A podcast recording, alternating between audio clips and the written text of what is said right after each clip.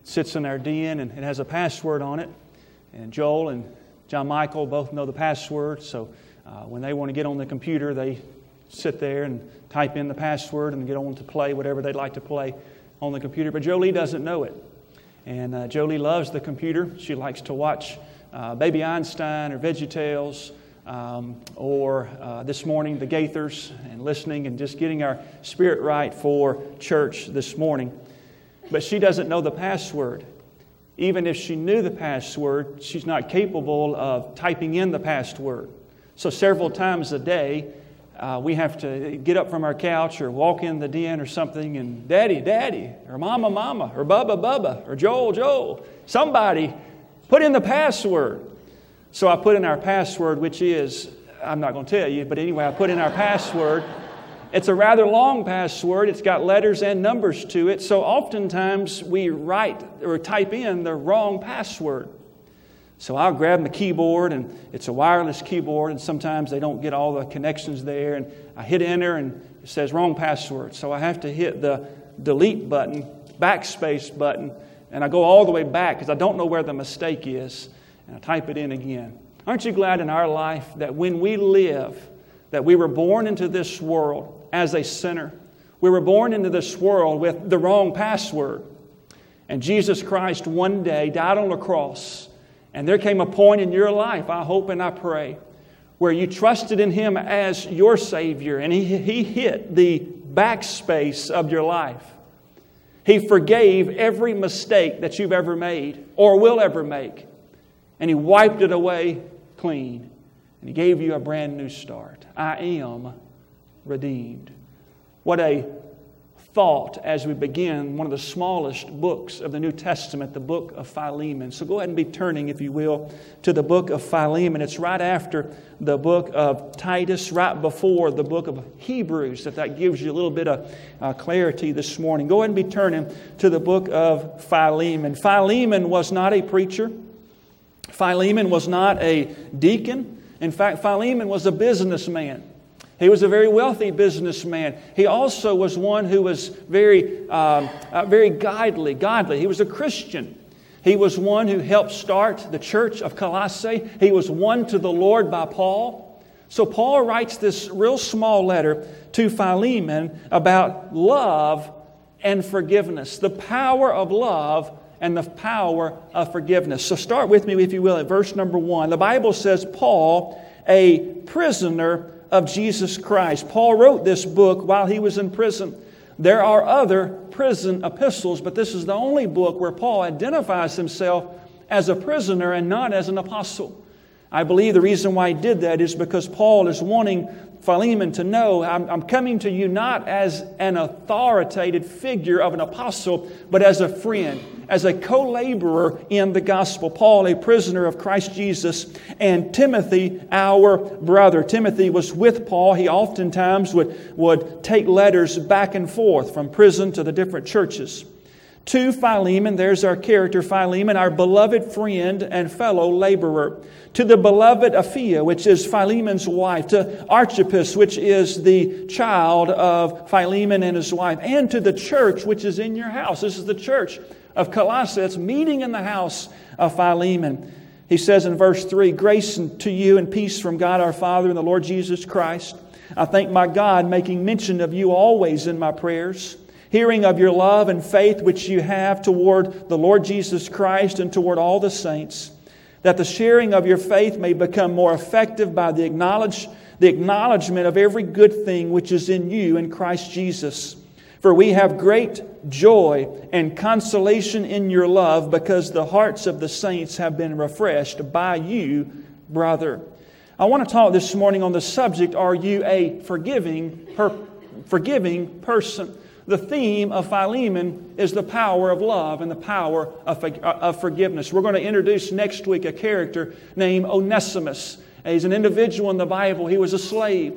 And Philemon needed to forgive Onesimus for something that had taken place. And Paul is writing Philemon saying, This is what you need to do. But prior to that, Paul is addressing the characteristics of one who forgives, a Christian who forgives. You do realize that Christians forgive individuals. Christians forgive people because Christians are forgiven people. Therefore, because we have been forgiven, it is in our spiritual nature, being like Christ, that we forgive. Christians must forgive all things and all people. There are no situations, there are no uh, incidents where we have to put that aside. But everything that we do in our life must be about forgiveness. The Bible says in Isaiah 55, verse 7, Let the wicked forsake his way, and the unrighteous man his thoughts, but let him return to the Lord. He will have mercy on him and to our God, for he will abundantly pardon. God has forgiven us. Therefore, we forgive all people. So, are you a forgiving person? Four things back this up in the scripture. Number one is this a forgiving person will love the presence of Jesus Christ. A forgiving person will love the presence of Jesus Christ. Now, we serve a God who is in all places at all times. He is omnipresent. There's not a place in this world where God is not. There's not a place in this universe where God is not. But you and I know that there are times where God may be everywhere, but it's evident that His presence is not in the life of us as individuals.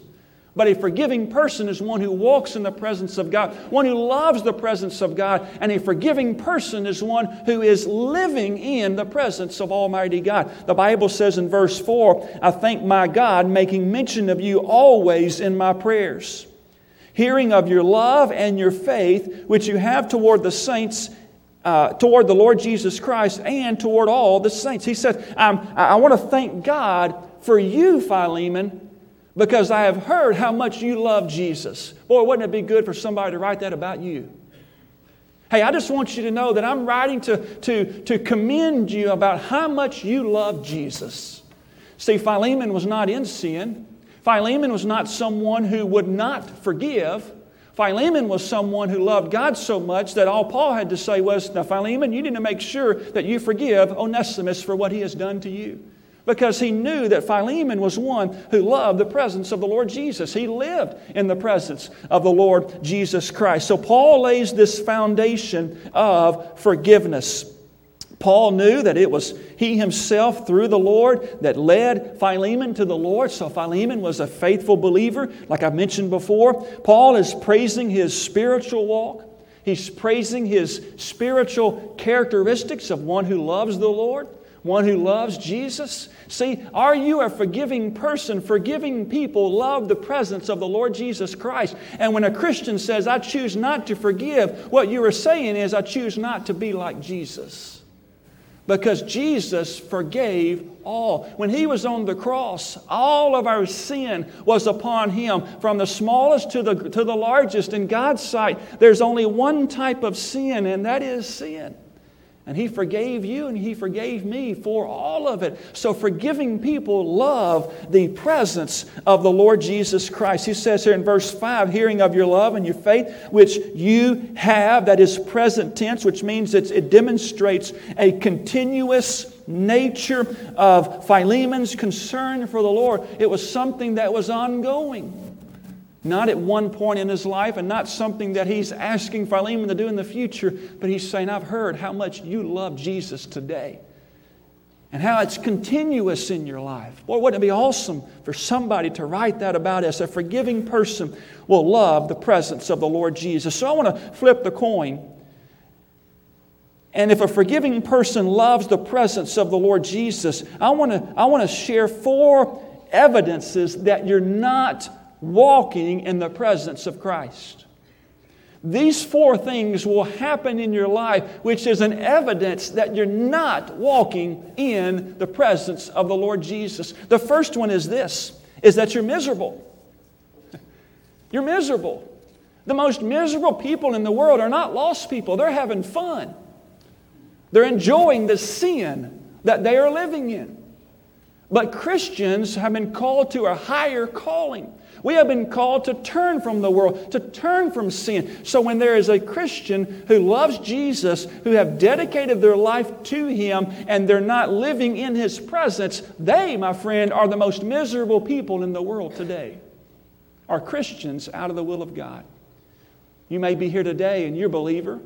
Nobody doubts that. You remember in your life where you came to, to, to know Jesus as your Lord and Savior, but you're out of fellowship with Him. You're, you're out of the will of God. There, there's somebody in your life that you're at odds with, and you're miserable. You're miserable because the Holy Spirit of God has convicted you of that.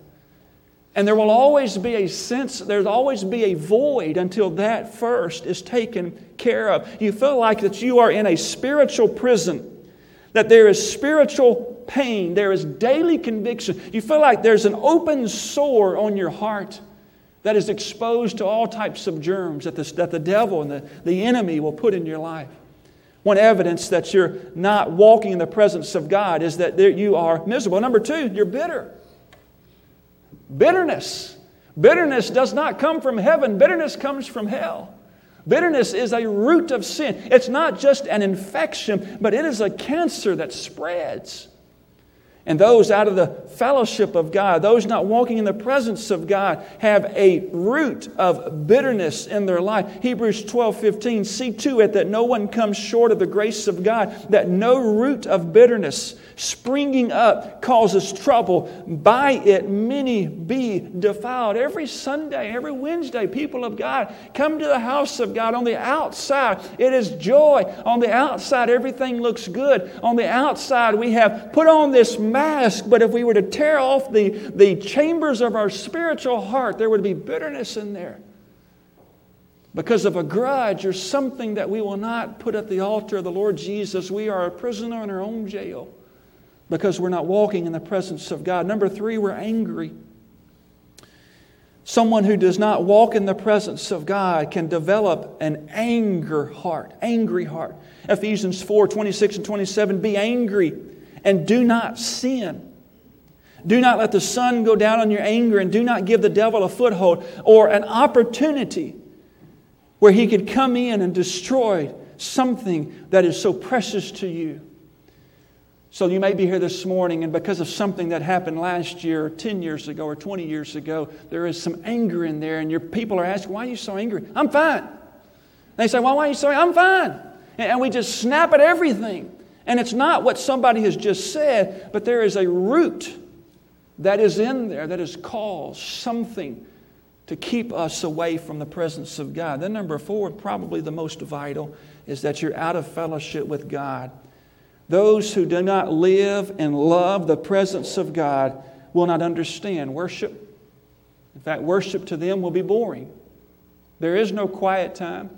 The Bible will seem boring. There's no life in the Word of God. There's no life in prayer life. We, we seem to be critical of everything that is taking place because there is bitterness and anger that's in our heart. That's not Philemon. Philemon was one who walked with God. He says, I hear of your love and your faith that you have towards the Lord Jesus Christ. I hear how much you love Jesus. Do you love Jesus? Oh, I'm sure you'd say, Absolutely, I do. Jesus forgave. And if we want to be like Jesus, we must forgive at all cost. The second thing about a forgiving person, number two, is a forgiving person will love the people of Jesus Christ. Not only the presence of Jesus Christ, but a forgiving person is one who loves the people of Jesus Christ. Look around the room today. They are the people of Jesus Christ, and we are to love them unconditionally, just like Jesus Christ loves us. The rest of verse 5 says, I hear of your love and I hear of your faith which you have towards the Lord Jesus and also toward all the saints. If you break that verse down, the word love actually goes with toward all the saints. Because we don't have faith in our own people, we have faith in Jesus for our salvation. So to break that verse down, verse 5 says, Hearing of your love that you have toward all the saints. How you love the church how you love the people of God, how you embrace the people of God. The word love is the word agape love, which is a self sacrificing love. It is a, it is a humble love, it is a heavenly love. It is a love that has no limits. It is a love that has no boundaries. Everyone is loved, no matter who they are, no matter what, where they may come from. Everybody is loved in the house of God because we have the love of Jesus Christ inside of our heart. There is nothing in our life, you realize this, there is nothing in your life right now that you can do that will make God love you any more than He does right now. And there's nothing that you can do in this life right now that will make God love you any less than He does right now. His love for you is beyond anything that you do. His love for you is unconditional. And the Bible says, I have heard of your love towards other people, which is an agape love, which is an unconditional love, which is a love that's not based on what somebody says or somebody does. It's based on what Jesus Christ has done in your heart. So I love them unconditionally.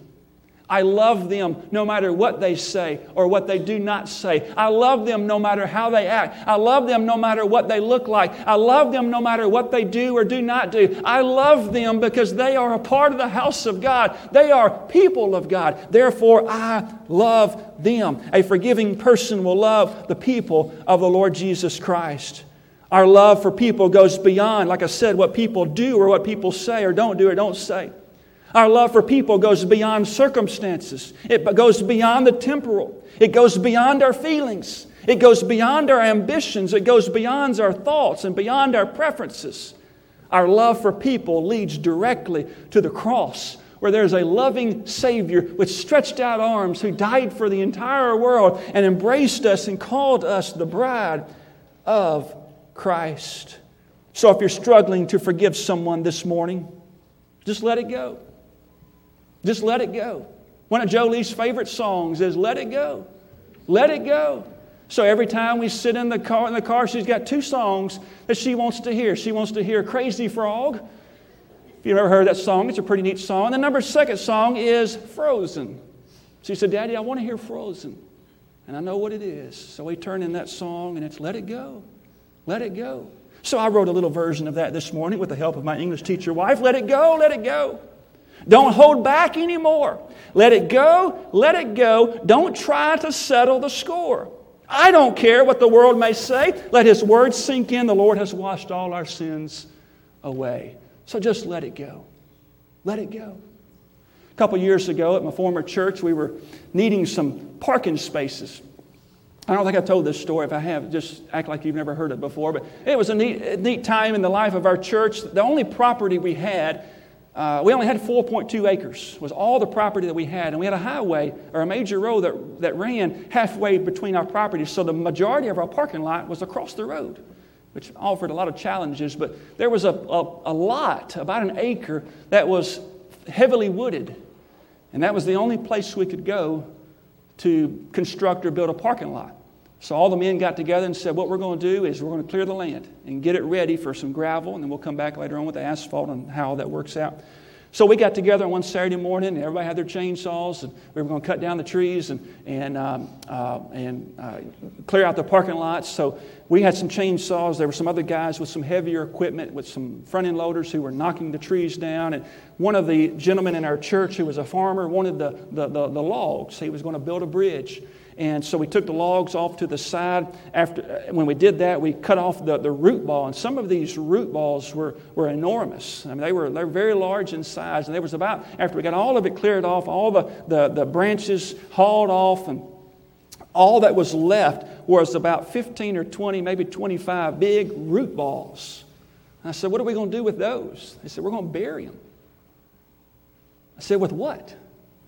They said, Well, so and so's got a bulldozer. He's going to dig a hole and we're going to bury them. I said, Where? He said, Right here. I said, Okay. So a couple of days later, sitting in my office and out the door, out the window, here he comes with his big old uh, uh, front end loader, I think is what it's called. It's a big machine that's got a scoop on the front that you move dirt with. So um, he dug a hole.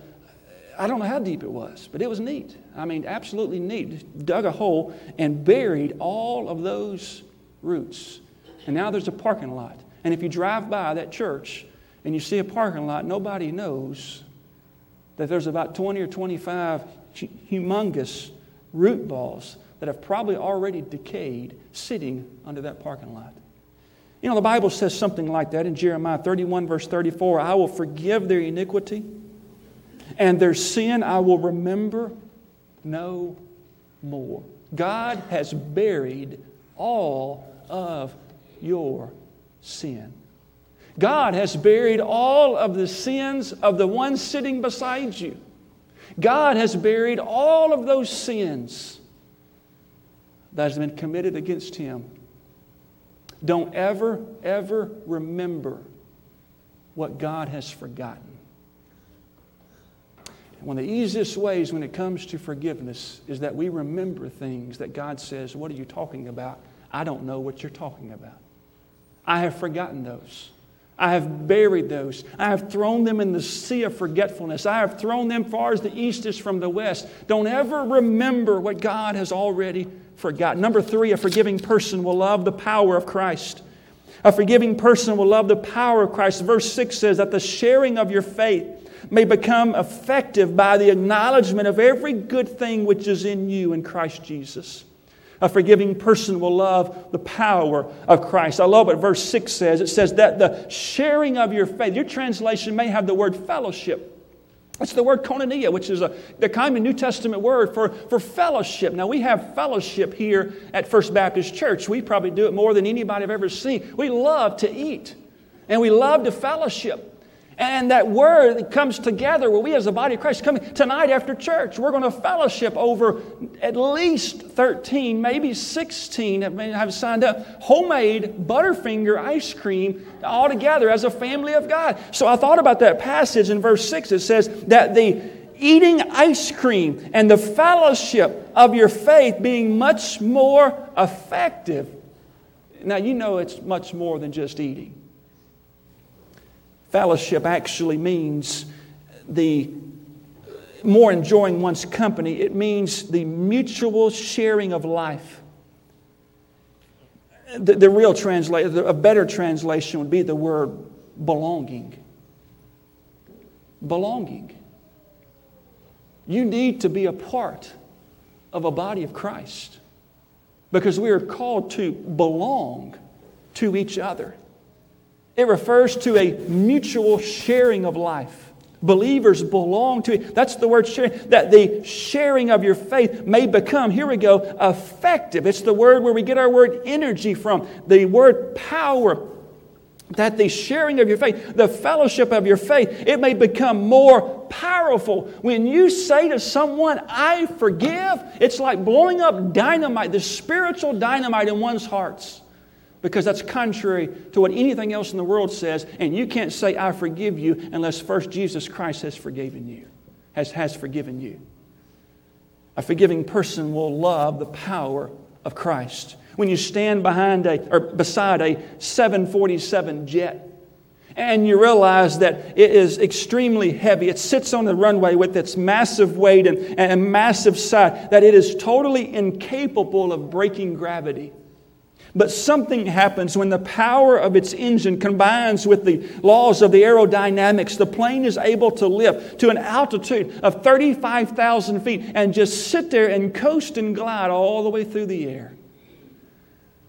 It can break free from the bonds of earth. The Bible says in Romans 8 2, through Christ Jesus, the law of the Spirit of life set me free from the law of sin and the law of death. Brother John, I don't know if I can forgive, and I don't know if I can become a forgiving person. You're exactly right. But Jesus Christ set you free through His grace and through His mercy. And in the same way, you can free others as they have sinned against you. Say, Lord Jesus, I don't know if I need to forgive them or not. Jesus said, Yeah, I forgave you. Now you go and forgive. Forgiveness is not an option. In fact, forgiveness is not something you have to pray about. Forgiveness is a requirement in your walk with the Lord Jesus Christ.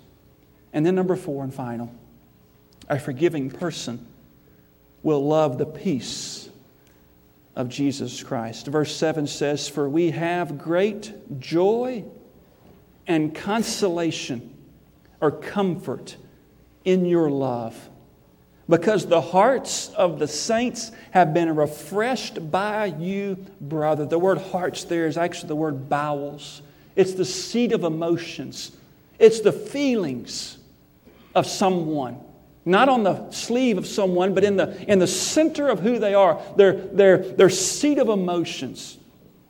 And Paul says, Philemon, I have great joy and, and, comfort and love by the, the emotions of the saints. They have been refreshed by you. The word refreshed is a military term and describes an army that rests after a march. Many of you have been there and you understand where this word comes from. And, and those of us like myself that can't, can't imagine that, we can just simply in our minds understand what that word means, where we rest from a march. Philemon brought troubled people rest and renewal. He was a peacemaker. You remember a couple of Wednesday nights ago, uh, back in June, end of June, I believe, when we were going through the Beatitudes, one of them was the peacemaker. Blessed are the peacemakers, for they shall be called what? Sons of God.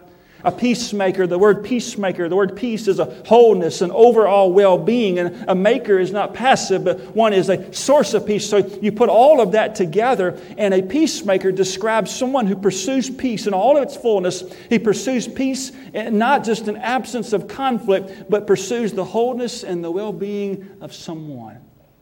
Blessed are the peacemakers. And for Philemon, Paul says, You are a peacemaker, brother. There is nothing in your life whether it's conflict or emotional or a grudge or what it may be, there's nothing in that. You are a forgiving person because you love the peace of Jesus Christ. In John chapter 8, Jesus was around a group of people and they brought the religious folks of the day brought a woman to Jesus. You remember the story. And as they brought the woman to Jesus, they said, Jesus, this woman has been caught in the act of adultery. Now, the scripture says that we must stone her, but what do you say? And Jesus stooped down, he began to write in the sand. And then he says, You who are without sin, cast the first stone. And one by one, those religious folks laid down their rocks, began to walk away. And when everybody had gone, Jesus says, Who is it that condemns you? And the woman said, No one. And Jesus said, What? Neither do I condemn you. Go and sin no more. The Old Testament scripture called for stoning. But Jesus said, Any of you guys that hadn't committed sin, you begin to throw. You know who the only one who could have thrown stones, throwed stones? Jesus. And he could have picked up those rocks and said, I am tired of you. I, I, I've tried to help you. And you'd be better off if you were just gone. But no, Jesus Jesus didn't just want to give a lesson to the woman, he wanted to give a lesson to the religious folks. And if you're here today and you're struggling with forgiveness, will you let go of your rock? Will you put your rock down and be a person who loves the presence of Jesus? Be a person who loves the, the power of Jesus? Be a person who loves the people of Jesus? And be a person who loves the peace of Jesus. Let's pray. With every head bowed and every eye closed as we enter into a time of invitation. I wonder if you're here today and you don't have that relationship with Jesus. You've never come to a point in your life where you've asked Him to forgive you, and to come into your life and to save you. There's not a person in this world that loves you more than Jesus Christ. The Bible says we came into this world as a sinner, and Jesus came to die for people like you and people like me, to offer us forgiveness and to offer us eternal life. And all we've got to do is drop our rocks and say, Lord Jesus, I need you today. I need you to forgive me. I need you to come into my heart, and I need you to save me today. If you'll do that, He'll save you. The Bible says in Romans 10 13, whoever calls on the name of the Lord shall be saved. So I encourage you this morning, if you don't have that relationship with Christ, that you can make that today. in just a minute when we have an invitation. You can come, and I'll meet you down here in the front. Say, Brother John, I need to give my life to Jesus. I need forgiveness of my sins. I need a new life. I need to know what it means to walk in the presence and the power and the peace of the Lord Jesus. I need that today. Friend, that may be you. And I encourage you to take hold of that and make Jesus your Lord and Savior. If you're a Christian, what about you? Are you a forgiving person? Some of you may have walked in today with your saddle loaded. And it was all about what somebody has done.